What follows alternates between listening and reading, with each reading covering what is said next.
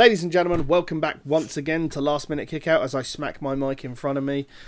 Welcome back. We're here to talk about Fight for the Fallen. Joining me, as always, is the delectable one, Mr. Kevin, the Kevin Eva Eva. As he bows for you, that you cannot hear on the uh, the podcast version, and one paragon of DDP yoga, Mr. John Turbo Finley. Yes, hello.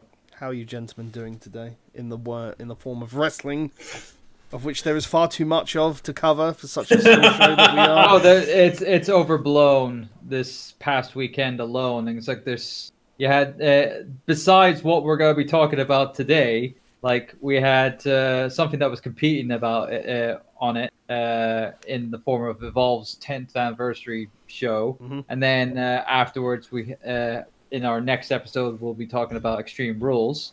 Um, like uh, that's just the specials on top of all the regular week wrestling, like i.e. Raw, SmackDown, NXT, NXT UK. Jesus, I can so I even can't even ca- catch up with this, and I, I'm the person who's the hardcore, you know, manic of wanting to watch all this crap, and even I can't catch up with it. Insert it into my vein. That's it. Just It's the only way I'll get to see Eventually, it. all. eventually, I just want to download it into my brain. Yes. Uh, But yes, yeah, just need to get a port. we are aiming to do a couple of shows. Um, they'll probably be spread out over a couple of weeks, and I think it'll fill the void between here and SummerSlam. So, ugh, the first Ooh, thing. yes. Ooh, no. Um, uh, the first thing we're going to be talking about is All Elite Wrestling's newest, uh, I want to say pay per view, but it's pay per view slash charity event. As uh, all the proceeds, I believe, from this went to uh, the victims of gun violence in Jacksonville. hundred and fifty thousand dollars Indeed. raised, which is pretty damn good.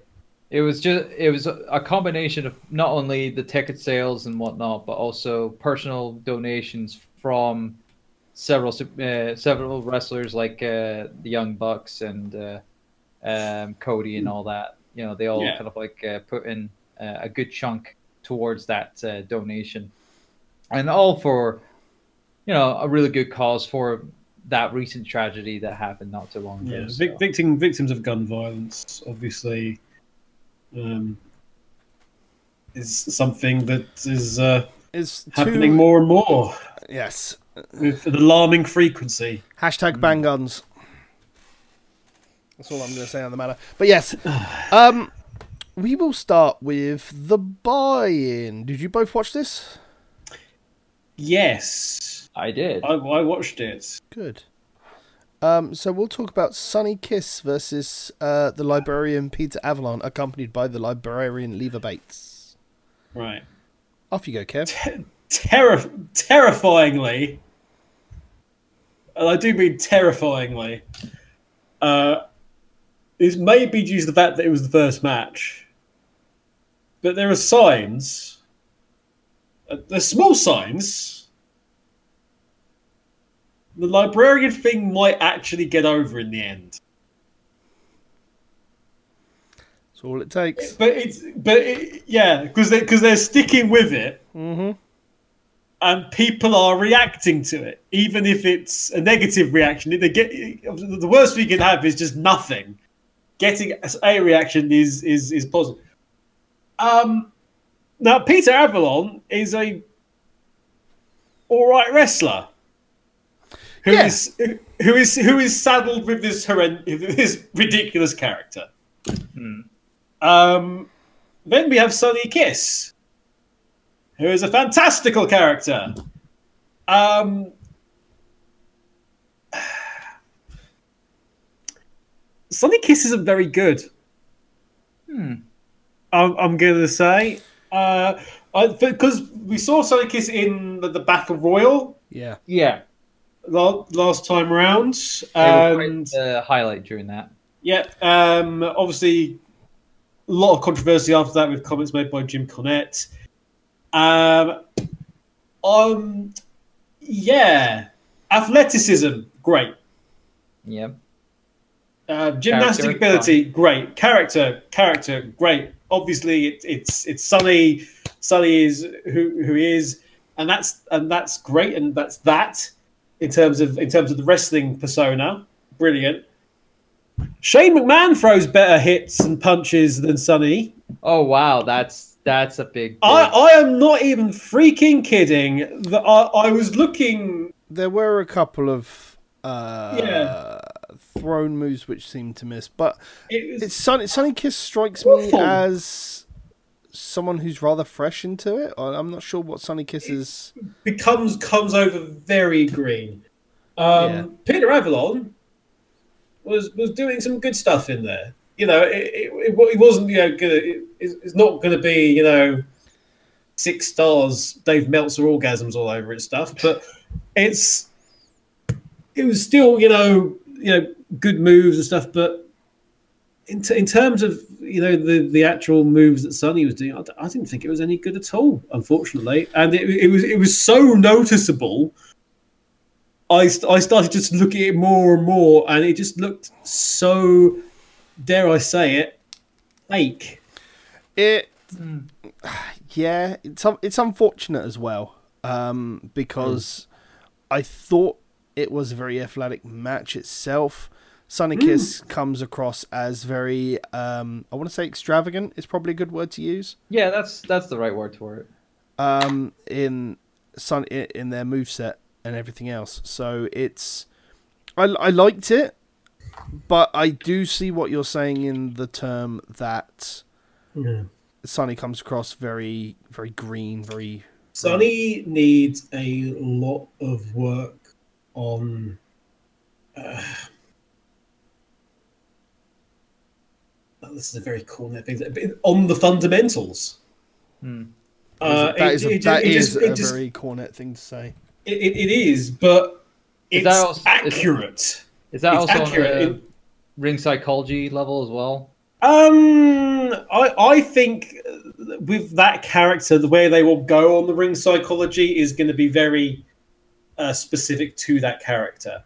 Hmm. But it it did feel like it felt like the match didn't have much of a structure either, which which didn't help matters. But it was just So Sonny Kiss has it had about very dis- disappointing. Sonny Kiss has had about six years in the business by the look of what I can find. Uh, debuted- Really? debuted in September 2013. But there's not a lot of written pedigree for Sonny before All Elite Wrestling.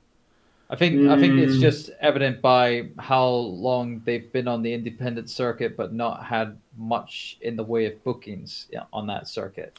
I Yeah. mean, I mean, Sonny's won a lot of championships. There's American Championship Entertainment, uh, Fight for Fight Championship, East Coast Pro Wrestling Light Heavyweight Championship, Yeah, Sanctuary but Tag Team Championships, Tier One Wrestling Championships, Wow No Limits Championship. That, that so.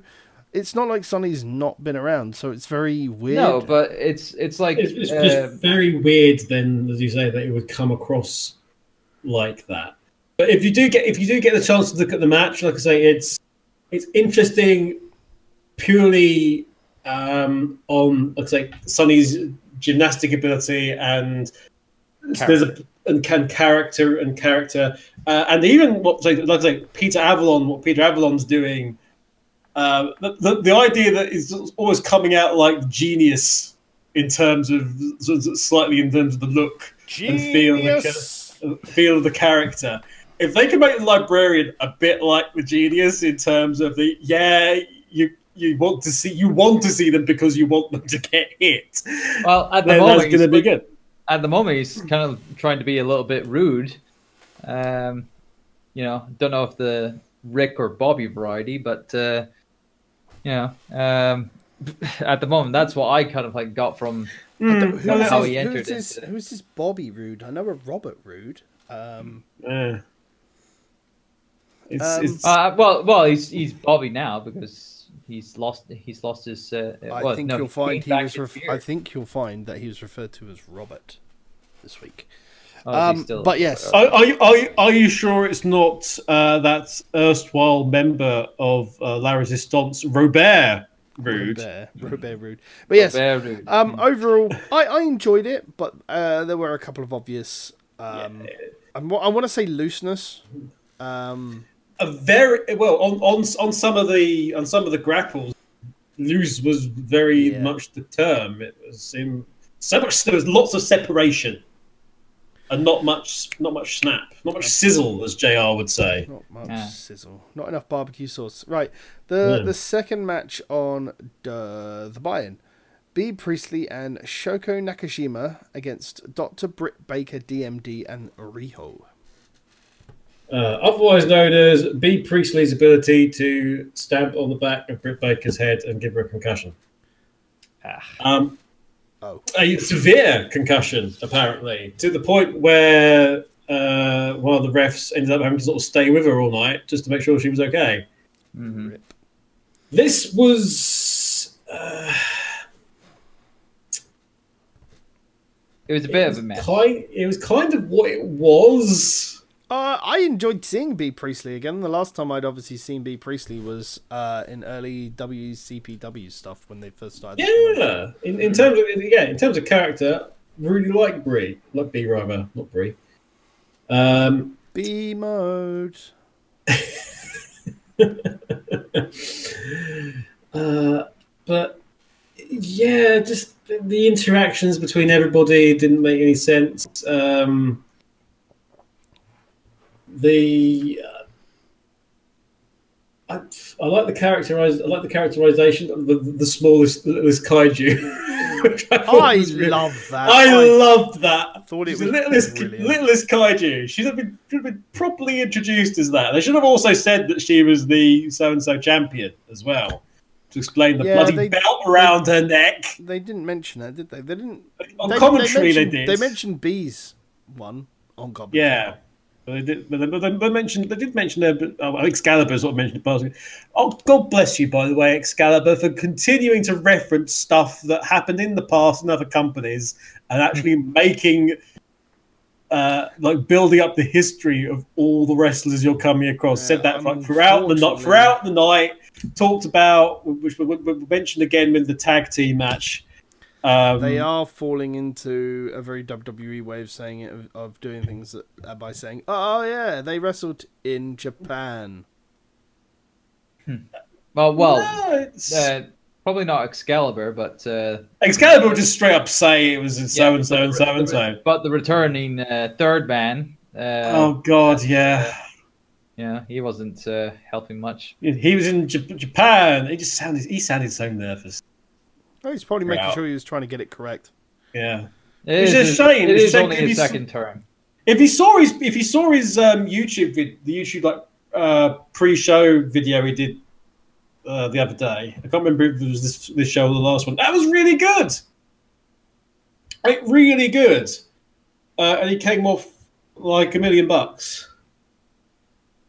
No, Alex, but unfortunately, with a live mic, he's very much a case of. uh, Stage fright. no. Hmm. He, he tried to go against what Excalibur and JR said uh, on a couple of occasions, and the result was that he just sounded not too convinced in his own decision, even though he was trying to stick to his own guns on what he thought about stuff, which, you know, good for him for, for doing so. But at the same time, he, he didn't seem confident enough in himself to sort of properly stick with it, if you see what I mean. No, But get yeah, um, what did you think of this one, Turbo? Yeah, it was. It was uh, a bit sloppy at times. I I mean, I, I keep, I keep being more forgiving of uh, the the women wrestlers. Uh, you know, in the past, you know, couple of kind of like uh, things, and this uh, buy-in match, it is slightly beginning getting a bit more noticeable, or I can't forgive them for much longer if they can't clean up their act a little bit more. Then you know I'm gonna be have, having to you know be critical of. Uh, Hmm. You should be, their be work critical anyway. These. Well, yeah, I, but more I- critical, like like oh, just faulting. Ah, it's just fine or whatever. You know, it's like I'm I'm saying like they need to clean up a little bit, and of course it was very evident by this by the you know concussion that was co- caused in this match. How it Yeah. how how the uh the you know wrestlers were, were confused of who was in which tag team. Yeah, um, because Back that was that was the that was the thing because um, Britt ended up going for the wrong corner. Yeah. And everyone just like was like, "Well, that's a botch." And then afterwards, it was like, "Well, she's got a really severe concussion," and then everyone felt really bad. hmm Okay, so she had no idea where she was. Literally, It- Yeah. So But they went Um, with it and they got it done. they did. No, they did get it done. Um, it's just, uh, I think, uh, yeah. Uh, I'm, I'm, I'd be interested to know because one of the things we've seen with these, with the, the AEW show so far is we've had, um, with the exception of one of the matches, it's been a lot of a mix of the Western wrestlers with the Joshi wrestlers. mhm. with the men, those guys have faced off quite often, and they Yeah. have gone round the loop and, and been in the different organisations, and they have crossed paths. Have the women that AEW have signed, most of whom are still relatively uh, young in their careers, done you know those kinds of tours in in Japan and other parts of Asia I would where they would come across those wrestlers. I would have And thought how often have they done so? It, it feels like then it feels like unlike um, the men where they can do that when they can where both sides can switch into the style of the other.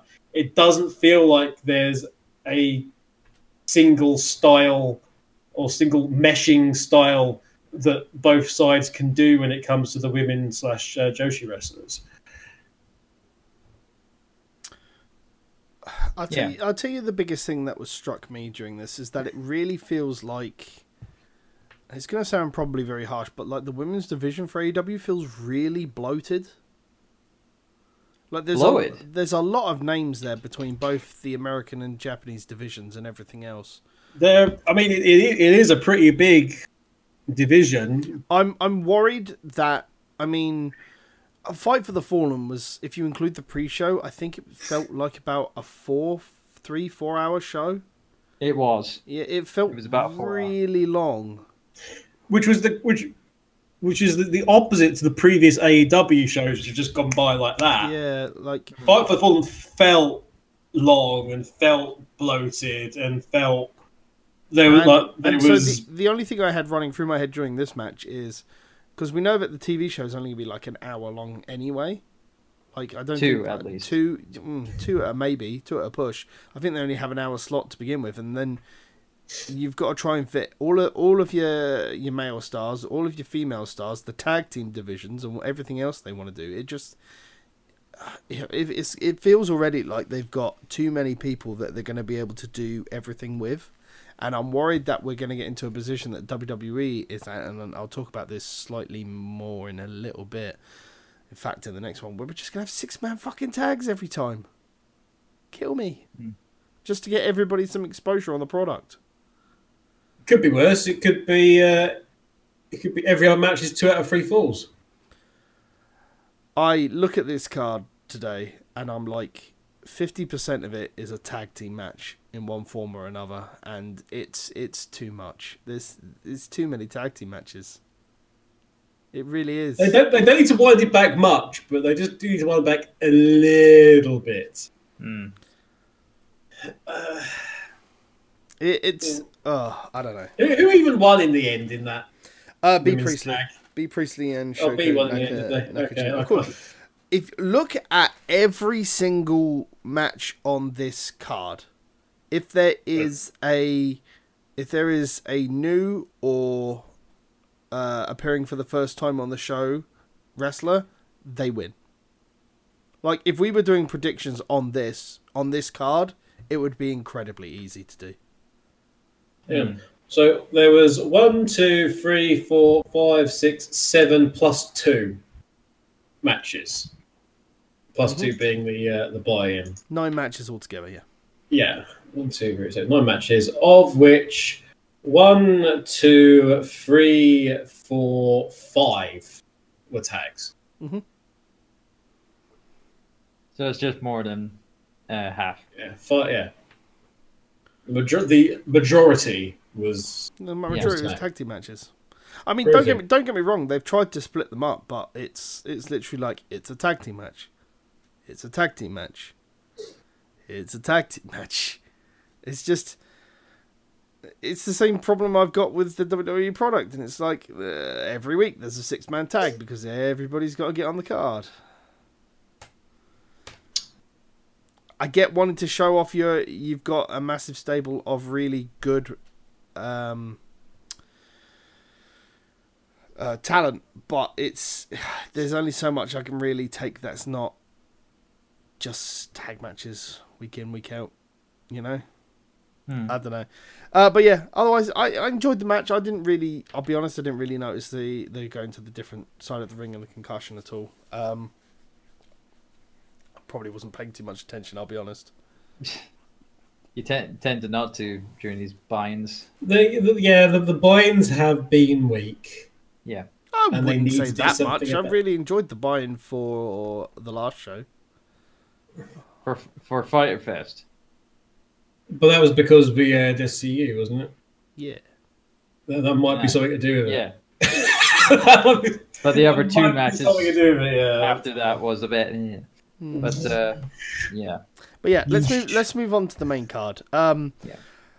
Opening with a six-man tag team match, uh, MJF, Sammy Guevara, and Shawn Spears uh, defeating Darby Allin, Jimmy Havoc, and Joey Janela. John, why Uh, don't- John, why don't you start us off on this one? No, um I thought this was uh, a decent opener for the full card.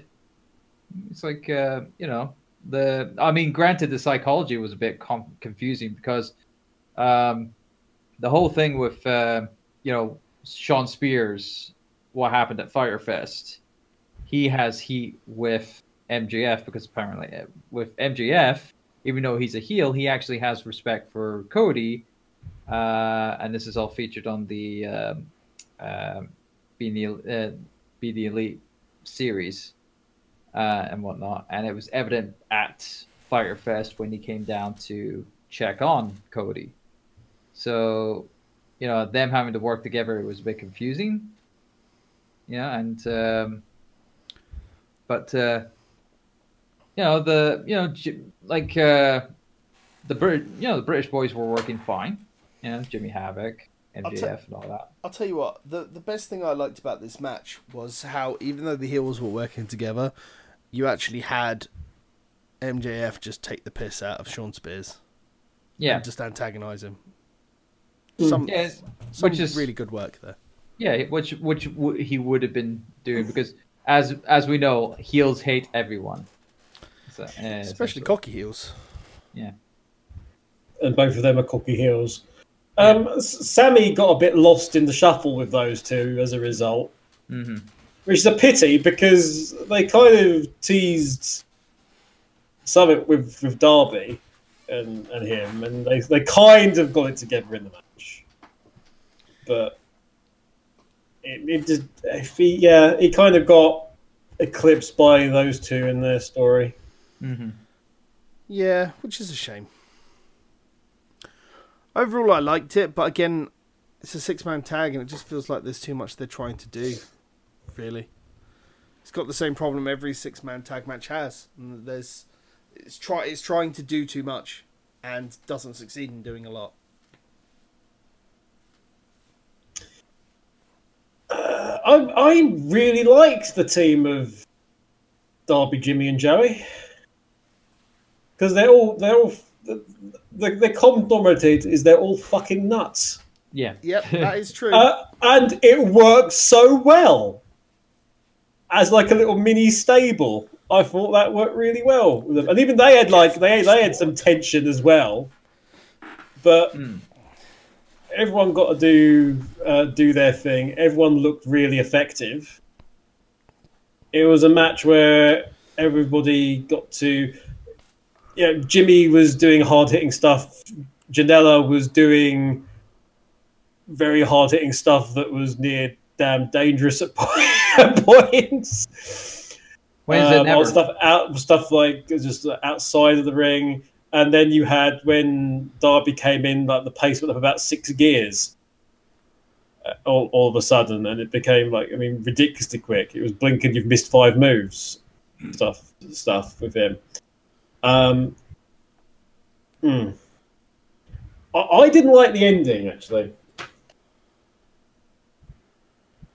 Remind me. but, I, but okay. I know. I know. Shawn Spears won. I Shawn remember how. Spears pinned Darby, Yes. Darby Allin, and considering what we had at the end of Of Fighter Fyter Fest, Fest. Wasn't it Yeah. just a standard? with the Cody match, Wasn't it just a standard Death Valley driver that he won with? uh, it was it, I A can't remember. rolling. what It, it was it was like a it was like a rolling one. Hmm. It was like a rolling DVD. It, but considering you've made it so that you know after that match that the, the whole you know, you know, Cody couldn't beat him. Why you wouldn't then go that point with just like you know he doesn't get the wins but nobody can beat him, and make it that his character Hmm. and longer been way. And instead, you know, we, we get Shawn Spears just you know just beating him clean as a whistle, middle of the ring. Um, I, I don't see what you know. Janela or Havoc could have taken that pinfall easily, and it wouldn't. They neither would have battered an eyelid. And yet, you, you kind of had the potential to do a something with this character, purely on the base of how his storyline was naturally progressing from Fyter Fest, and you've made it so that uh, the other guys pinned him instead. Yeah. No. The the the. I get what you're saying. The pinfall doesn't seem logical. Um. But as I said, like, you know, Sonny Kiss won match on debut. Bea Priestley won match on debut. Uh, Shawn Spears, while he was there in the Battle Royale, this is his first match upon actually debuting for the company with a contract. Hmm. So it's a shame you had to pin Darby Allin, but yeah, okay. I, I, I presume it's just because they want to build more of a, a feud being based on the Hmm. match that he interrupted. Yeah, it seemed like that, being that he beat the guy that he that was part of that Cody Mm. ma- uh, match. Yeah, and, that, and that's going to be the yeah that's going to be the thing that Spears takes forward Yeah, in terms of his I was, character. a- I was able to beat the guy you couldn't. You Yeah. couldn't be. They could still continue that, of course, and just have it that, that Cody can they could have it like as a long term sort of Cody. Cody can never beat him. But it would have just been so more effective that there's, there's this one guy that, that nobody can beat, Yeah, even though you know he doesn't. You don't. No one gets the win, but, but he doesn't get the win. But he doesn't lose either. It's, it's something different. It's not a winning. It's not a winning streak. It's not a losing streak. It's a drawing streak, and that'd actually kind of be different. absolutely. Mhm. Um, let's move on to Brandi Rhodes, accompanied by Awesome Kong uh, as a surprise at the ring, uh, versus Allie. This the storyline here was weird. I don't. I, I might be missing something, but why was this whole thing in the air of Brandi wasn't uh, under the impression she might not be able to wrestle? Um, I think it goes back because she because obviously she's been she's been doing her stuff, but whilst they didn't say things hundred percent cut and dry, it was heavily implied with what was saying that uh, that she's got some kind of possibly genuine confidence issues with regard to how she wrestles because the the Rhodes name obviously means a lot. Mm-hmm. and it means a lot to her. And she wants to be able to perform at a certain level of, of competency and she currently kind of can't. Also she's like very very rusty because she's not properly fought for so long because um, while she was doing stuff with Cody down the road in the likes of Impact Wrestling and other places, and obviously, obviously New Japan or what have you, one of the things that uh, she did was she broke she broke her clavicle. Right. in in quite a you know awkward manner, which is why they're selling the spear so much because it's, it's like it's like bionic spear because she's literally got a metal plate in her chest. Mhm. Um, so that's one of the reasons why that's that, that the spear's being sold so much. But so it's yeah, it's kind of the whole they they were sell, they were sort of semi covering for the fact that she was probably going to do quite a lot of botches Right. to be to be you know not very generous um where the line is in terms of you know, actually, yeah, she is having mental issues about this stuff or not. Don't know. Brandi's a great character for AEW. The thing is, is that I don't, But- think, I don't, I think they're trying to steer her away so she's not just a female in charge behind the scenes and Yeah. Stephanie McMahon. So I think they're trying to steer her Yeah, away. she she, she, she wants to wrestle. Hmm. She wants to wrestle. She hasn't got the confidence to say that she can do it competently. I think That's fair enough. because I, th- I think she's holding herself up to that Rhodes measuring stick, and it's getting a bit. It's, get, it's getting to her a bit. And then you had Allie saying, "Well, you know, you you, you say you crumbled. I didn't crumble because I did all this stuff. Yeah. Okay. It Um, wasn't good, but hey, awesome Kong being there, I presume, was another mental trick to fake out. yep, Because uh, obviously Bradley did try to go for uh, an early attack at the beginning when uh, Kong uh, Kong's music appeared. But yeah, John, what do you think about this match? I I wasn't really invested that well into this. It's like um, just not. I was just not paying attention to it at all. Like I said, I mean, Awesome Kong obviously was there as the equalizer and whatnot, and the the kind of like confusion, kind of like character being that uh, Brandi Rhodes during her promo, uh, like promo package before the match, is like uh, made her out to be this uh, sympathetic kind of like baby face and whatnot trying to come, you know, try to do this after the mis- mishaps and stuff like that. Hmm. But uh, then having Awesome Kong there as the the kind of like heavy, just to be on the safe side, it's like it was questionable. yeah. Um, Yeah, because you've got the situation where the the, the, the, the audience, the AEW audience, loves Brandi because Yeah. they know what they know what she does, and they they they know the person Brandi from all Yeah. the stuff she does. Character wise, Brandi's a Brandi's a great heel. Br- Brandi's you know pretty much um, everything Brandi does is very heelish and has been all the way through Yeah, um, in in the other stuff where she was, you know, uh, helping out Cody in, in terms of his cheating and stuff like that. Where- where- Whereas Cody's kind of organically turned face just by the company existing. Brandi's still that same character. and Brandi's still kind of a heel.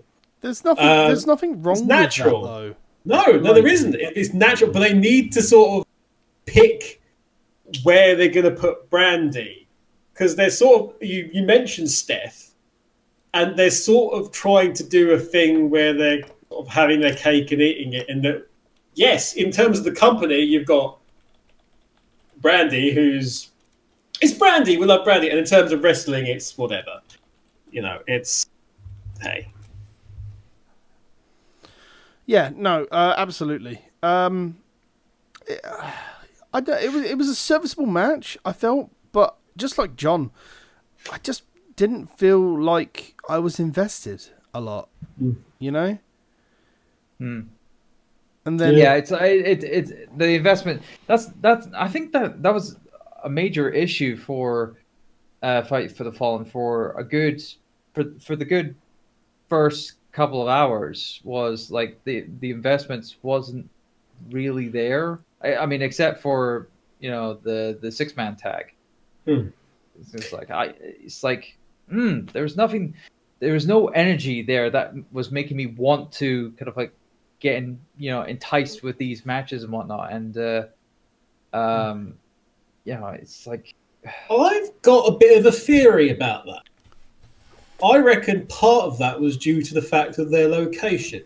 Because you had this wonderful arena, wonderful amphitheater style Mhm. arena, yeah. but as a result, you've basically only had three sides. yeah, it felt like the sound doesn't reverberate as much The, yeah, the sound, as as a uh, music venue, willing to bet it's absolutely fucking cracking. Hmm. As a wrestling venue, I mean, it's lovely that they, they, they basically got it for free. Mhm. Yeah. with everything because it's obviously connected to the Khans. But uh, and as a spectacle, it was, was probably great for the actual people there because just of how it was in terms of the view of the ring and everything about it. But the sound, the sound just didn't seem right all the way through. to me, and I think that might have been why. The crowd were quite loud though, but yeah, no, I get yeah. it. It might be but, something but like that. when it when it was loud, it was very loud, and when it was quiet, you could hear a pin drop, and it wasn't that the reaction in the ring was bad. So there's something there was something there that wasn't quite, you know, gelling correctly, and I think it was to do with that. I'd agree. Um, let's move on. Uh, I want to get your Oh, thought- before, before we do go, one thing I was invested in, I want to see Aja Kong versus Awesome Kong. Yes, Yes. please. Yeah, oh let's yeah, that, please. that happened. Although- after Kong the versus yeah. Kong. Oh yes. I, I get I get the draw of that, but Aja Kong is getting to a point where she can't move around a lot that well, and I think No. that was that was shown quite a lot in um, uh, f- was it Fyter Fest where she was in the tag match? No, Yeah. it's uh, double or nothing. was Double or nothing. But we will get because Awesome Kong will, you know, insist upon it and will be insulted if she doesn't. We will get the most stiffest fucking women's wrestling match seen in the US ever. Those two, Probably, they will just beat the living shit out of each other. yeah, most likely. I'd agree with that. Um, but yeah, let us move on to the the three way tag team match. Uh, this one did have a stipulation. Uh, basically, at All Out at the AEW World Tag Team Championship tournament, uh, the winner of this match gets a first round bye. However, they did mention during the match that if it went to a time limit draw, that the best friends would get the result of that instead. which was a nice little addition, actually. In that, so that there was a, a possibility that all three of them could technically lose, Yeah, which was so they had The they whole- had to do something. It's yeah. The interesting. whole, Go ahead, John. no, I was going to say it's the whole uh, evident of bringing back time limits and uh, trying to. It's it's not of- just it's not just that. Um, something I want to raise is that from this match onwards, for the rest of the card, uh, time limits are very prevalent because you start to hear Justin Roberts like really announcing that they've only got like X amount of time remaining. yeah.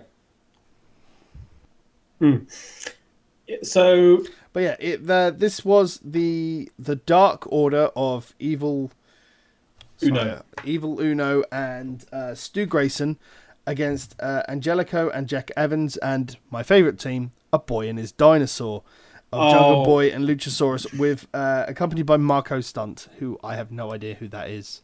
he, yeah, he was at he was at Fyter Fest, and there there was some interaction. It seemed to work. So apparently, apparently, Luchasaurus has adopted somebody else. Um, or as, as they put it on commentary, a ball, a boy, a smaller boy, and his dinosaur. I like that. I thought that was was brilliant.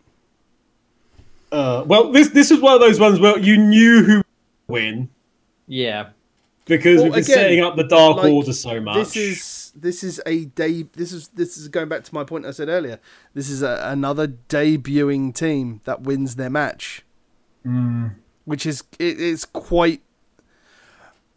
I, I get I get what they're trying to do, and I get the idea of debuting teams need to win them the first match to show that like they're not debuting just to lose. But doing a- doing it a lot on this card was either to get it all out of the way before All Out, or it's just not something they really thought about when they were booking the card. yeah. Yeah, I think it was just a slight oversight.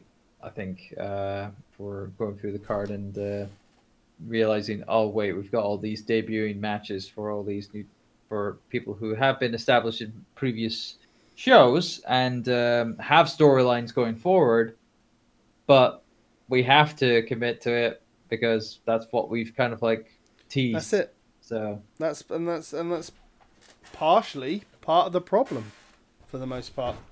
Hmm. You know. See, see if their TV program was um, established uh, beforehand, and uh, we had like TV shows like building up to these kind of like uh, matches and whatnot. Mhm. Yeah, it would have been a lot more kind of like evident, you know, or a lot more of a guessing game of, you know, who would win in these matches and whatnot. But no, but like you Mm. said, uh, Pete, it's like. Uh, um, the case of like um, you know these these are debuting you know wrestlers teams whatever and they need to you know be put over as you know having some dominance Yeah. in their debut matches and sadly it has to be with every single well almost every single match essentially if we'd have had the TV, if we've had the TV show already, we'd have had been able to build up through the things like the video packages, which, by the way, have been really good. Yeah. AEW so far. I've really loved the way they've actually put a you know, proper, you know, seriousness and meaning about every single person they've done any kind of uh, feature on, any kind of match that's been on. It's been made to feel like this is a really important match, even when it may not be, uh, which is a, which is a great skill to have Yep. um, in ter- going forward. But yeah, so uh, Jungle Boy and Luchasaurus came out, and the crowd just came unglued. Uh, I don't Um, understand why not. Quite frankly, they're amazing. yeah, as as did we three, I think, because Yeah. we love us some Jungle Boy and, and Luchasaurus. Um, Angelico and Jack Evans were there to do their thing. I could take them or leave them. They're, they're, they're very good as the third team. Private Yeah. Party were in the crowd. They were in the watching. crowd, which just Yeah. kept, keeps them bubbling now that they're AEW permanent. Um, and obviously, you, you had the thing of that, that, that a lot of action was going on in terms terms of uh, Boyd is Dinosaur and Angelico and Jack Evans, and then you had sort of Dark Order breaking up a lot of stuff. Yeah. Stu, Stu Grayson doing all like the, the, the heavy lifting work, and Evil Uno kept sort of saving the day, which they mentioned on commentary like right at the end, like almost like the you know we didn't see much of Evil Uno technically, but actually how many pinfalls did he break up? Setting up. Mm. You know, in terms of saving, in terms of serving it. So it was there were some really good moves in this. Um, the sort of spin over the top power bomb that Boyd is Dinosaur did was fucking amazing. Loved Yeah. it. Crowd popped like crazy. Thought it was the finish. Should have been the finish probably. Um, In another but- universe. yeah, but if they, they can if they can make that, you know, their thing going forward, the fact that the fact that Luchasaurus has a move called Tombstone Age made my evening. Frankly, Luchasaurus can do fucking everything. He- he- I'll, I'll be he's honest. I'll be honest. I extremely watched this and it really surprises me that W like Vince didn't think of something like this just to stick with the Lucha House Party. It really, it, it absolutely surprises me that it's not a thing. Uh, obviously, Jungle Boy is over as all heck. Um, Oh, we had we had some crazy we had some crazy tag team stuff going on really uh really hot high intensity Mhm, high mhm, speed mhm. stuff high power stuff from the dark order Mhm. um some some great things we had the fatality come out we had, we actually got that now stu grayson at one point yelled get over here as well so they're continuing they're, they're still doing their uh their smash brothers stuff in there Yeah. It's a pity they didn't. They didn't have. They didn't do the old what they used to do with the uh, actual fatality. Uh, dun dun dun, and the lights going down. Yeah. it's a shame they still don't do that because the Uh, That is that'll be really, pushing uh, it too much. oh, you don't know. yeah. It'd be interesting. Maybe Um, for the next Firefest. But yeah, so uh, the New Order won this match. Um, again, The Dark Order. You The mean. Dark, Dark Order, Order, not, not the. New Order, not Yeah. not, not not not not the band. uh, the Dark Order won this. Um, again, debuting team Yeah. winning. Yeah. And their minions are now called Creepers. yeah. I, I, I kind of dig that, that they call them that. Well, it's good that they're called something else that, other than minions because everyone minions. Yeah. Would, uh, everyone would just uh, keep um, making the obvious joke. Uh, Yeah. They can't they make a could- joke out of creepers. Creepers. They just walk around going. I'm Um, just singing Jeepers Creepers at them, but that's. that's it, innit? To- Um, Jeepers. creepers. Where'd you get those peepers on the side of your mask, Evil Uno? What the, what the hell is wrong with that? The last half of this card was uh, very, very, very good, but it did feel like again it dragged, but just because it just felt too long and the card just felt too long in general. Uh, the next match was Adam Page uh, versus Kip Sabian. Uh, this was uh, talked about at the uh, Fyter Fest. Fyter Fest. Thank you very much with Kip Sabian on commentary. uh, and the page and the match that Adam Page was in as well. And Adam Page obviously won that match to fight against Kip Sabian. There's uh, a lot of talk in about how Adam Page is currently undefeated and he looks like he could be a very strong champion, and how Adam Page has. You know, appeared and had a wrestling match at every AEW event so far, and Chris Jericho Yeah, hasn't done it he's since yeah the he's a first one. fight. He's going to be a fighting champion because he's having all these extra fights. Mhm. And then commentary point. Uh, commentary also points out well that well Chris Jericho's in the meantime just training, and and this is going to be somewhat fresher. Yeah. yeah, the psychology on that. Mm. It's like, yeah, you might be uh, working hard in all these matches and whatnot, but no, Jericho's just Jericho's, Jericho's training. just yeah, he's training. He's not he's not sitting around doing yeah. jack. I mean, he had he had a just- match over in Japan. Yes, I he wanna did. Say in the interim between It's like a- um, all in and all in, double or nothing. And Yeah, now- because he's double. Well, well, he has the ability to do other stuff in Japan via via Yeah, his yeah. I think- I think he was- he's- Ah, I think it was at Dominion. I think it was. Uh, yeah, he, he did his usual thing of attacking somebody. I can't remember who it was now. no, no, I think he was uh, in a world tag. Uh, he was in the world championship match. Yeah, then he then he attacked somebody else. Hmm.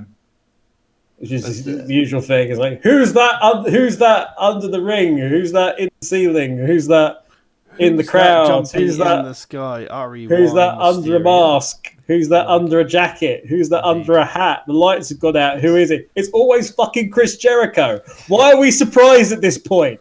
I don't know. He dressed up as fucking Pentagon for God's sake at, at, All In, which was amazing, by the way. Mm. Who, who's this blonde Pentagon all of a sudden? It's brilliant. Uh, but yeah, it was a fun match. Uh, a lot of focus on uh, Adam pa- uh, Page's knee still being Mm. a thing. I believe Kip Sabian started bleeding a lot out of his arm at one point during the match. Yeah, he fucked Yeah. up his elbow a bit, which was which was something.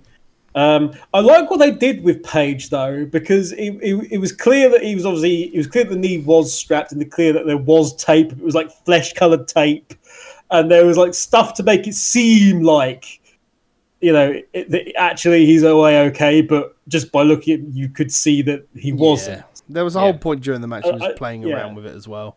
Yeah, and then he, he jammed it when he um, came off the apron or did uh, like an acrobatic move or, or something, wasn't Mhm. it? He's, he? He jammed the knee and he started screaming and holding his knee. I'll tell, you, then, I'll tell you one spot which I thought was a thing. Um, because of how the the ramp and the, the ring was set up for this, there was a point where Adam Page looked like he was going for a buckle bomb type thing, but literally just power bomb the guy to the outside. yeah, Yeah, to I, the I like, yeah to the to the uh, ramp. Because obviously it it, it went a little uh, like 2000 I don't know when they introduced this in WCW but uh, they basically have the ramp uh, or uh, well maybe you could probably say ECW as well uh, uh, at one point where they had the ramp leading from the entrance to the ring Yeah. level with the ring so it was Hmm. just like Page just power bombed it, him it was very old school WCW. And Kip Sabian sold it like an absolute. Oh, yeah. monster. Oh yeah, it wasn't help. Jr. didn't sell it very well No. throughout the night. as he referred to it as like this just newly put together bit of wood with a bit of cheap with some cheap carpet on it. it's just like yeah no Jr. Jr. It, it, it's it, it's it's instant murder if if if you, if you, you throw them over. I'm just saying like yeah it's some wood. It's freshly been put up, folks. Just a bit of wood. Uh, and, and just him saying actually saying with some cheap carpet on it, thinking Tony Khan's going, What? Probably in the back. I'll have you know, it's a fantastic carpet. Some Uh, fantastic carpet. Yeah, but that, you're right. That, that came that came into play throughout the night and was is super WCW because we're now slowly, well, not even slowly positioning AEW as the second coming of WCW. Well, I Or don't think, I, TNA, I don't think it you're- should be tied with the same No. brush or anything like that. I think it should remain as its own thing. The minute people start, Indeed. So watch it be slathered Yep, with a brush the size of the moon. indeed. Um, let's move on to another tag team match. Um, oh no! we- Well, no, we forgot because somebody a creeper came out. Oh yes. And watching well, before before even that, a fan got right in Kip Sabian's face, and so Kip Sabian responded by kissing him, which was fucking which was fucking hilarious. Uh, Uh, and the same the same the same fan got uh, got told to um, shut the fuck up in a couple by a couple of wrestlers throughout the night, actually in different yeah. ways. But yeah, they got right in his he got right in his face in as he was doing as he was doing something in the corner by the railing. So Kip just, just went, and then, and then He was for sat, he sat down really embarrassed. Yeah. No, don't don't don't embarrass him uh, by Oh, being no. laughing. So no, be be embarrass him with uh, a little love and uh, be a bully. Right, Be a star. Yeah. be a star. Yeah, okay, I think I think I think both the Bucks and Jericho told them where where he could Yeah. fucking go. Guy. Yeah. Uh, but yeah, a, a creeper a creeper came out, and as you can tell from my previous uh, discussions about why who is that person in the mask is going to attack somebody, it was Chris Jericho. Surprise! Um, surprise! And yeah, he um, bloodied him up. Um, Gave him well, he hit the code breaker, which is now the the, the, the staple signal of oh, that is Chris Jericho. Mhm. Uh, and hit the Judas effect, which, as we know, is also worst fucking elbow. Oh, no. I, I like the Judas effect. It looks so jank. Jericho knows it looks so jank. You could tell that when he had that shit-eating grin after he hit it. He was just like, "Wah, wah." I no, I, I, I think I think he went to deliberately hard way the eyebrow and got it flush because he, he busted his eyebrow open. Yeah, And I think they actually went for that deliberately fair enough. as a deliberate hard way. I- So, So, so like, that's, see, that's why he got look, the I shit can do grin. it too. Well, no, no, that's why he had the shit eating grin afterwards because he, he had one he had one hit and did it absolutely perfect. Yeah. and he gave him a right old black eye as well, which is which uh, looked great A Uh, little, a little bit insane, visually. yeah. Looked great. But yes, uh, was it? No, Jericho came back out later, didn't he? Yes, Yes, because he, he he had his open mic Open that was mic already session. pre-planned. Um.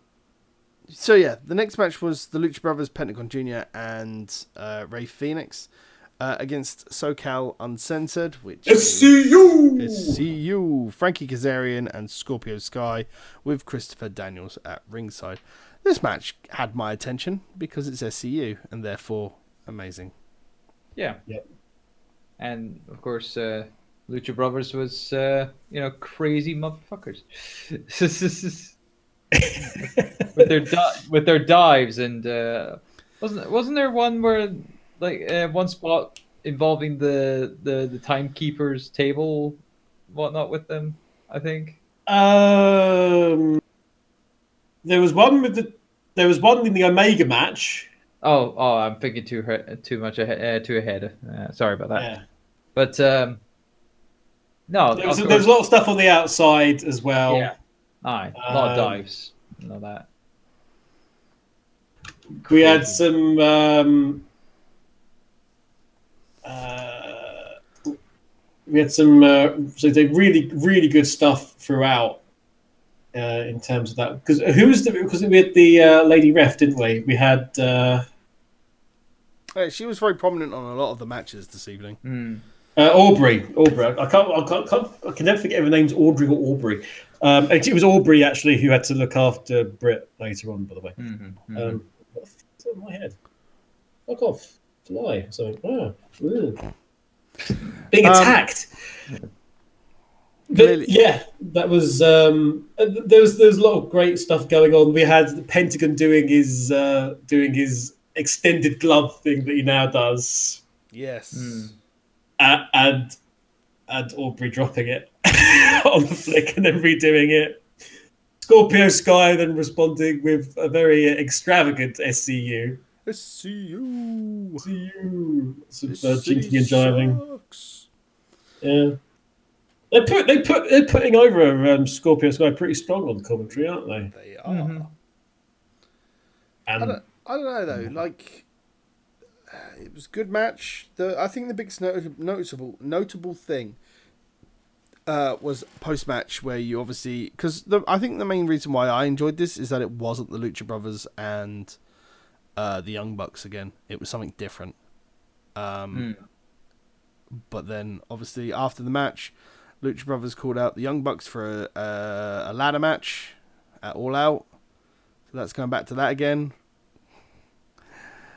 And that oh, but that but as a result of that post all of that in interviews and stuff Mhm. scu are now really pissed off with them Yep. because Yeah. they've disrespected them That's what I was going to talk in about. that yeah But yeah, they they've basically yeah, called them out essentially, and uh, the I think they're a triple threat ladder match between the three of them. That could be interesting. As long as it's not many. uh, yeah if they- came if they come on that to spoilers So and I, I don't think they've announced who's in the tag team tournament yet. Because I imagine SCU is probably going to be in that instead. I was gonna say, I mean, Like- if you've got this ladder match, this could help to like figure out who would get into that tournament and whatnot. So, because Well, it's yeah, it- it's have a hap- ladder- it's happening at all out at the same time as the tournament. So yeah, aye. So, so you can't have a, a ladder match with nothing to the grab for in there because Kendo yeah. stick on a pole. it's a contract for the as the first challenger number one contender That's it. Could be. Yeah. But then again, it's still again. You're right in that the, the, the for the for the tournament it feels very odd not to have either the Lucha Bros or the Young Bucks in that, Mhm. hmm, in, and as a result, it feels a bit odd. SCU are in it, I think. Mm. I, I mean, we'll Yeah. worry. We'll worry about it next month when uh, All Out rolls around. Yeah, Uh, Yeah. You guys got anything else you want to talk about this match before we move on? no, it's a very you know banger of a match between uh, SU and uh, Lucha Brothers. Uh, uh, keeping themselves, uh, you know, j- just please don't die. Please, please don't, please no die. went on about five to seven minutes too long because it just went through this period. Even Jr. said, you know, just went through this period of just kicks, punches. For like, there's a there's five minutes in there that weren't needed. Yeah, absolutely. Um, all right, then. So let us move on to Kenny Omega uh, against. Uh, gotta get this right. CIMA. CIMA, yeah. Yeah. CIMA.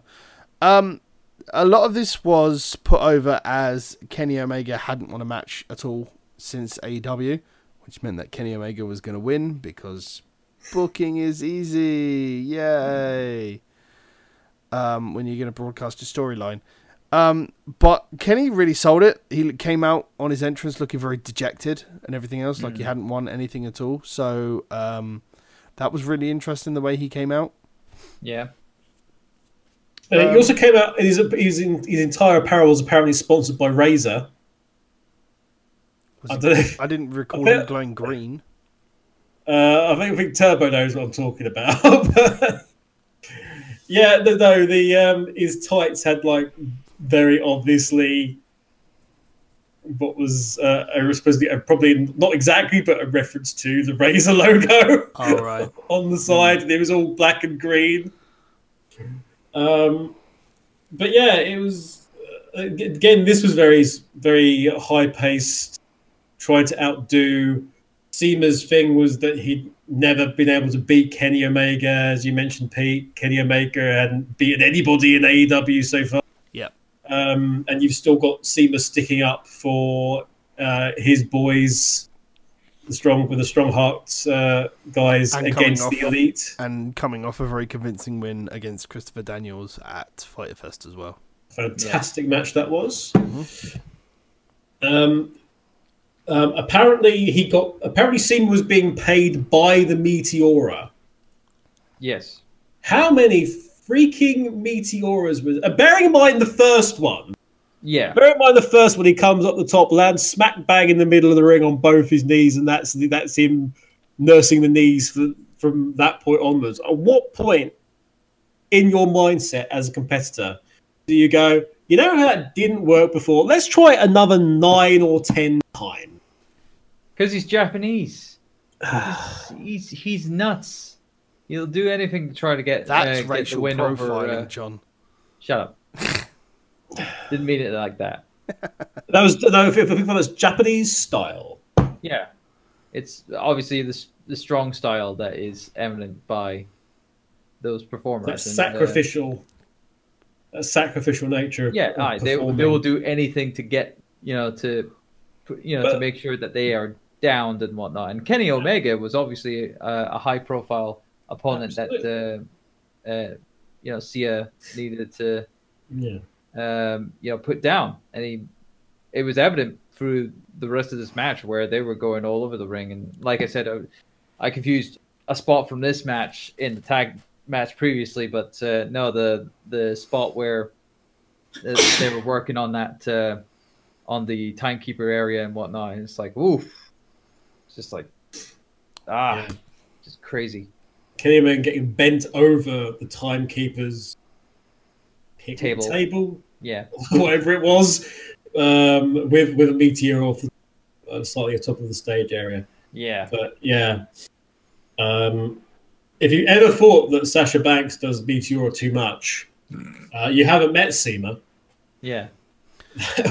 Um, but yeah, this match ended in Kenny Omega's favor. Uh, there was a lot of talk on commentary about um, there's he doesn't have to worry about Jon Moxley because Jon Moxley's not there. He's obviously over in Japan at the moment doing wrestling. Uh, he's part. G- he's part of the G1? Yeah, G1. So there was no Jon Moxley uh, there to get Kenny Omega and continue that feud at that point in time. And then I believe we had Jericho's open mic session. Yep, Yep. Jericho is where there's a whole big thing about like for the first ten year, first time in ten years. I think he's he didn't have a script beforehand, or he wasn't like pre prepared in any way, which is bollocks. Um, you know, but he, he did come out with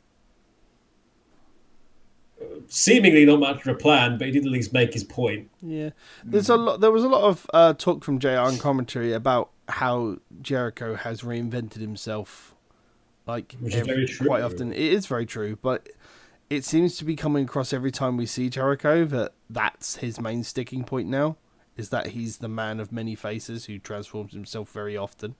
That seems to be the sticking point that they're trying to get across Yeah. with Jericho right It's now. it, the, the, it's the he's the competitor that's ever evolve, ever evolving, and it Yeah. fit, fits in very much with what, what you just said, Pete. That he's the, he's the man in many faces. It fits in very much with that Judas, yeah, the, the Judas Jericho gimmick, or the or the, the Painmaker Jericho, whichever one you want to refer to it as. Um, but the fact that he is this sort of you know, this tried and tested warrior who does learn from his mistakes, will take any uh, any advantage you can possibly give him now. And there's more of a bruiser, this Jericho, than before. More, more, more. Well, am I evil? Yes, I am. yeah. As, as the Tron, as the as the Tron says. Um, yeah, this is this is a very dark Jericho. So it's, in- it's interesting to see Jericho without the WWE training wheels on. mm, because like the last time we really saw him do anything was obviously him and Kevin Owens and the Festival of Friendship, and that was very, very, very, very PG and fun and cutesy. And now he's just like the last time we had heel Jericho. Like heel Jericho in WWE is very the same every time, but this is something completely different. Well, he, heel Jericho in WWE tends to have the cut out from under him. Yeah, Hmm. Um, heel Jericho elsewhere is, you know, as you mentioned, without you know the training wheels, without without uh, without the blinkers, without any kind of um, of- well, Jericho can just do whatever he wants in Japan anyway because it works really well there because everyone's confined by the Jap- I think the Japanese mentality in terms of how you respond to the press and everything. Yeah. Which is why, which is why, as as you can as you can read in uh, Chris Jericho's first autobiography, A Lion's Tale, around the world around the world in spandex, he mentions the fact that um, one of the best ways of, of getting heat was just was in Japan was just to swear. Mhm. because you know it just that wasn't something you did. So naturally, just said motherfucker every single fucking time he got in the ring. So like, Come on, motherfucker! That's that was So pretty what much. What you're telling me is I'd become very heat condensed if I just went over to Japan. With the amount of yeah, just- you you can you just condense all. The, just condense all the heat. Mm. But yeah, it was it was a fun little segment. It was not a lot of anything really. It didn't really feel very coherent at all. Um, Yeah. It was basically just I beat up your man Adam Page, which makes me feel like Adam Page is clearly going to walk away with the belt at uh, All Out. But we'll see. Which which was questioning because a lot of people were assuming that Jericho would be the one. Jericho be having the belt champion. immediately brings a very large amount of prestige to it. which it does. Um, it, w- it, would- and- it would. and the money's in the chase. Yeah. indeed. as as as the old wrestling adage goes. It makes sense for Jericho to get the belt, but the fact that we've got this thing and we had Adam Page obviously come out and attack Jericho and everybody in the ring. Well, well, uh, various various miscellaneous workers came out. Yeah. Christopher Daniels came out. Yeah, came out for the third time to uh, to push Jericho away. Jerry Lynn, by the way, pushing Jericho out of the ring um, was inadvertently hilarious. Jericho was trying to just try and get his way out of the ring, and, and Jerry Lynn just like shoves him. Um, so uh, yeah, look out for that. But yeah, we had we had the, we had the pull apart, uh, and it does raise the question now with with what happened is which direction they will go. Yeah, it, it does make sense if if all out's going to be their WrestleMania. Yeah. I think it. I think that's what they're aiming to do. I, mm, yeah. Do do you do you crown Page? It, it's weird. Yeah. I don't know. We'll talk about it closer to the time. Yeah. Um, let's move on to a match with a 30 minute time limit, which went over its time limit. Uh, the Young Bucks. Of Was Ma- it thirty minutes? Was, a no, I think it Was was it 30 six, no, minute no, no. time It was sixty minutes. Was it? It should I have been a thirty minute time limit. I thought it was. I have 30 no idea why it was. That's my. That's, that's my bad. Um, yeah, we had the Young Bucks, Matt and Nick Jackson versus the Brotherhood of Cody and Dustin Rhodes. The Brotherhood of Man. this match, just like when I talked about the Young Bucks at the fucking Fyter Fest, it just felt like it went on too long. I can understand. What's the, have we got a runtime on that? 31 minutes and 25 seconds. I, I'll be honest. Um, if it had a 30 minute time limit and it went to a no draw, I would have accepted that as a, an actual acceptable way for this match to end. hmm Um, I, I think it's what it should have done, and then they could have actually had their whole spiel of, um, uh, you know, you we you are just as good as we are in terms of being a tag team. Before you know, they realised they really overshot their time margin. Yeah. Yeah. And you could have also had it that you could have left things unresolved in terms of the tension. Because one of the interesting things going into this whole thing was the Bucks effectively being placed as the heels yeah. Yes, because with they've their with their actions because they were being dicks. Yeah. And not even in the Young Bucks being a jokey sense. No, they were just big straight up assholes. Um, in terms of in terms of mocking the Rhodes boys every single fucking time and and and disrespecting them, and the pre again the pre promo video, um, which was released you know a week and a bit beforehand, where the Rhodes actually sat down and you know and discussed stuff and they talked about the Young Bucks and Cody got more and more angry, and even in and even said, you know, I, I'm a bit more angry about this than I thought I was. Yeah, and and, and Dustin just being straight up fucking outraged Yeah. at them. Uh, it would have been good to do a bit more on it. It was. It was a different. It was a different Young Bucks match, as was as had been promised, because we had the Bucks actually having to, having to deal with well, effectively having to deal with wrestling Yeah. in a strange way because you had Matt Jackson's arm being worked, arm and shoulder Well, being worked around. This is what they the were. This is what they mentioned in uh, a pre-match interview at the, the top of the thing that it was old school versus the new school, like old mat wrestling versus their Hmm. new way of flippy shit, essentially. Yeah. What? You, yeah, you can do all that stuff. It's really, really good, fantastic. How, how are you going to do that when we rip one of your limbs off? Exactly. What are you going to do when you're grounded? You can't Yeah. fly. You can't fly when you're stuck to the floor. Yeah. Uh, I'd have preferred it if they'd actually just gone off the um, Matt Jackson's back a bit more and continued that storyline. Yeah, They did Bit. do it a little bit in the match, didn't they? I think they did a little bit. Um, uh, ostensibly after you, because you had this, you had the thing started very respectful still, and then it sort of slowly. It was it was all Nick. It was all Nick Jackson, if you notice, all the way through. Just, he was just sort of making it worse and worse and worse, and Matt sort of in the background. Yeah. But you had this thing where it starts to slowly unravel, and Cody's still trying to be because obviously the, the Rhodes positioned as the faces in the match, um, obliquely. Yeah. Yeah, so you, you had you had that going, and it's slowly unraveling, and it became, a, and, and the commentary was saying this about okay, when when do they cross the line? Do they cross the line, and, and it becomes okay? This has got this has become not competitions has become slightly personal.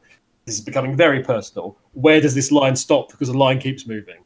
The line Hmm. keeps. Uh, and they and of course they finally cr- crossed like all lines when they decided to do a double super kick to the back of Cody's head Yeah. where the staples were, and it was like okay, and Cody sold it like you know like death, Yeah. um, and, and and the match actually sort of, sort of ground to a halt then, didn't it, yeah, he got Yeah. really for a bit, because the sort of the Bucks sort of, sort of went to sort of corner, almost like to contemplate what they did. Mm. And Matt was looking Matt was looking a bit pensive, and Nick was like really happy. Um, and then Dustin was looking at him like, "I'm gonna Gillian, gouge your eyes out. I'm going I'm going to gouge your eyes out, feed them to my children. That was basic. That was basically it. Um, it, was, it all seems to have been. It all seems to have been resolved, and I kind of wish it hadn't been. Yeah, uh, it's it's one of those things, though, isn't it? Yeah, yeah. Usual, usual stuff, shenanigans. There's swatch, switching around to the moves. Seeing Dustin Rhodes do a fucking super kick was amazing. it was just just funny. Yeah. Um, one day, Dustin will hit uh, Shattered Dreams again. I keep teasing he's going to do Shattered Dreams on somebody and never bloody does it. Dust, Dustin Rhodes doing Shattered Dreams is now like Ric Flair hitting something off the top. You know, it's it's that level of. It's not Dust, Dustin. No, it's not going to work. Dustin, no, something's going to happen. But yeah, that was that. That was Fight for the Fallen for the most part. Um, Mhm.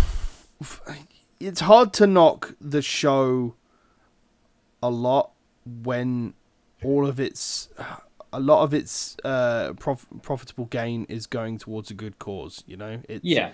it's it's hard to knock that. Um, it's especially hard to knock it when WWE is being an absolute ass biscuit about everything and putting on a show specifically to counter.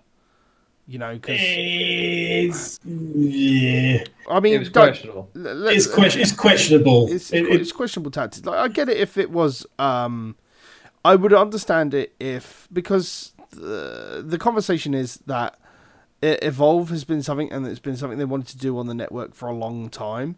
But now that the first time they've chosen to do it, it's an anniversary show specifically going up against another uh, another company that's just set up that is actually showing some real um, trepidation within the upper echelons of WWE, and they're worried. Mhm. And to do it, if it was a normal pay per view, if they had put Evolve on versus Fight Fest, I would have said go fucking nuts. But it was a charity show, Yeah. you know, and I think I think that's the thing that's got stuck in a lot of uh, people. Yeah, that's that's that's the ma- main heat that uh, WWE is getting for for ha- doing this uh, on that uh, you know doing this show in conjunction with the thing Yeah. or allowing that show to be aired on their network Mm. in conjunction with this show because it it, it just felt uh, I think it would have been a different situation if if it was SummerSlam weekend and there Yeah. was an NXT show on the Saturday, which is what we're used to on the Big Four. yeah Um, I think it because it wouldn't have been taken as anything different. But again, Mm. it's it's on the same weekend uh, as Extreme Rules. They could have quite easily have put Evolve because it was a pre-recorded show anyway, wasn't it? If I remember the Evolve one. It's yeah. This is the weird thing because they uh, because a lot of wrestlers got on Twitter and got kind of defensive about Evolve show being on at that time because it was like, oh yeah, no, the the, the thing was obviously arenas booked well in advance and what have you. Just like, well, is it? Is it? Was it pre-recorded? I Well, it's, it's the it's the same argument that WWE aren't looking into anything really at what they're doing. Like take the NXT Cardiff show that's coming up. They didn't look at what else was going on. They looked at what their competition was doing. Saw New Japan had a show in London, uh, but the tickets hadn't sold a lot. Didn't see what was going on in Cardiff. Turns out there's the Rugby World Cup happening the same day as that, as well as some other big event going on in Cardiff at the same time. And you know they've gone and shot themselves in the foot because of it. But if you ask them afterwards, it'll be Oh, the we had fault to of the wrestlers. advance. Yeah, yeah, It'll be the fault of the wrestlers if, it, if it's uh, yeah. It's it's weird. an empty-ish arena. Um, Shame. I think it was an all right show. It just felt like it's dragged on too long. yeah That's my I only. can- That's, um, it's not my only complaint. Um, too many tag team matches. You know, uh, it didn't really feel like there was a lot of variety between everything. I mean, yeah, we had a six man tag match, and yeah, we had the the three way tag team match with a stipulation there, but otherwise, th- there's not a lot of variety there for someone for something that wants to pride itself on being different and bringing wrestling back and everything else. It was by the They- numbers They're doing a lot of stuff that their competition is doing right now. hmm They're in danger of falling into some traps, I think. Absolutely, I'd agree with that. Um, with that, we'll give our normal ratings for the show. Mr. Turbo, give us your rating, please, out of ten. Yeah, out of all those factors and whatnot, uh, and really my overall interest of uh, Fight for the Fallen was just not as high as uh, previous shows. I'm gonna have to give this. Uh, uh, I'm gonna give it a seven. You sound like you want to give it a little bit lower there. I Um, was I was contemplating six point five, but I'm just Mr. Kevin. Well, Mr. Turbo, you'll be pleased to know I was uh, doing the same calculation in my head as to whether or not I was going to get 6.57, and I agree with you in giving it a 7. Fight for the Fallen, it's if it was on WWE, it would be a network special.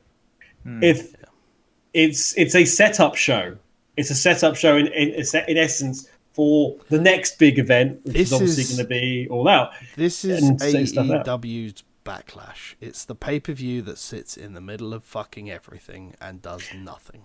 It's a backwards backlash. It's a backlash that's before the main main thing, Yeah. as opposed to as opposed to everything else. But Um, there's there's yeah there was there was stuff that didn't work. It, timing was off, uh, and as a result of that, it didn't feel it didn't feel right. That said, AEW continues to be a show where I look at wrestlers having wrestling matches, which generally always have some kind of reason for there to be something that they fight over, and each party has something that they want and something to gain from actually having the damn match in the first place. And it continues to introduce people that I want to see more and find out more about. And that's the difference between that and WWE, where you see people just coming out and, and doing their thing. And a lot of the time, for me, it's, you know, when will I see these guys again? Oh, I'll see them at some point. hmm. I'm worried that Whereas- there's, I'm worried. I'm worried that once we get the the the TV stuff in October, I want to say, um, Uh, yeah. that we'll we'll see a lot of that happen. Um, if they go the NXT way and they have a structured like fixed show, um, then it could be all right. But at the moment, I worry that they they've got such a bloated roster right now, where they've got so much interest from all uh, a lot of the American uh, wrestlers and the independents and everything else that they've got. They're just trying to snap up a lot of people Mm. that are interested that they think they can work with, and it's led to a bloated roster, and thus we've led to a lot of tag matches and just trying to set up for their big WrestleMania esque show, as you've said, Kevin. Yeah, I Um, could see, I could see for the TV show them literally having a buy-in for every single episode of the TV show, having two matches on prior to it, prior I to the TV not. show going live. I'd much It's just rather a YouTube, I, it's I, a I YouTube would, exclusive. I would much rather them have a structured.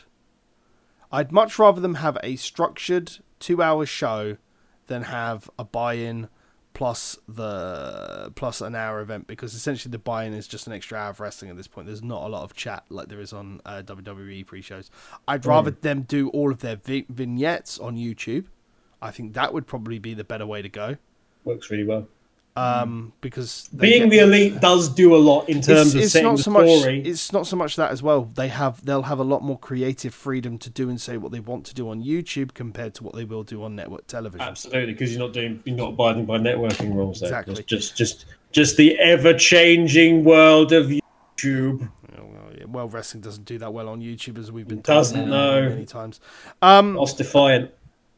yeah um Right, so Pete, are we going to get a fruit machine jackpot? Are we going to get seven seven seven? no yeah, absolutely not i'm giving it a six um i'd have given it a lot lower if it wasn't a charity show um and that is my entire reasoning for the six um What would it have been? What would it have been if it wasn't that? Because because I, I I think we should mark this on the basis of it being a wrestling show as opposed to if it wasn't for charity aims? if it wasn't for charity i would have given it a solid 4.5 to a 5 call it that. Yeah, I'll I'll, I'll, I'll. I'll, I'll give it a solid five. Give it a solid Um, five. Mid, middle, middle of the road. As I said, it was a good show. It's just too long. That's it. Wrestling cards are not built on good intentions. And neither are review scores. Uh, thank you very much for watching. Thank you very much for watching and or listening. Um, I have been Pete Titans Creed Navigate. You can find me on the internet at Titans Creed. Uh, as the main account at Gaming Phoenix from my gaming account. You can find me on YouTube at youtube.com slash Project Phoenix Productions. And you can find me on Twitch five to seven days a week at twitch.tv slash Project Phoenix Productions. Mr. Turbo, where can they find you on the internet? You can find me on uh, Twitter and Instagram at TurboXLR, as well as finding me uh, gaming on Twitch at twitch.tv forward slash TurboDrive Live, where I'm there every uh, Wednesday, Friday, and Saturday at 7 p.m. UK time. Mr. Kevin. From my point of view, you can find me on the likes of Instagram and Twitch with uh, a lot of the account Last Minute to Continue, which obviously is the parent, if you like, of uh, LMKO and everything else that goes with it. Um, on Twitter, you can find me personally at the Kevin Eva. Also, if you would like to find out the latest regarding Last Minute Kickouts, and from all three of us, incidentally, uh, go on Twitter to at Faces in Peril, and we may well actually be in peril. You'll just have to subscribe and find out. Indeed.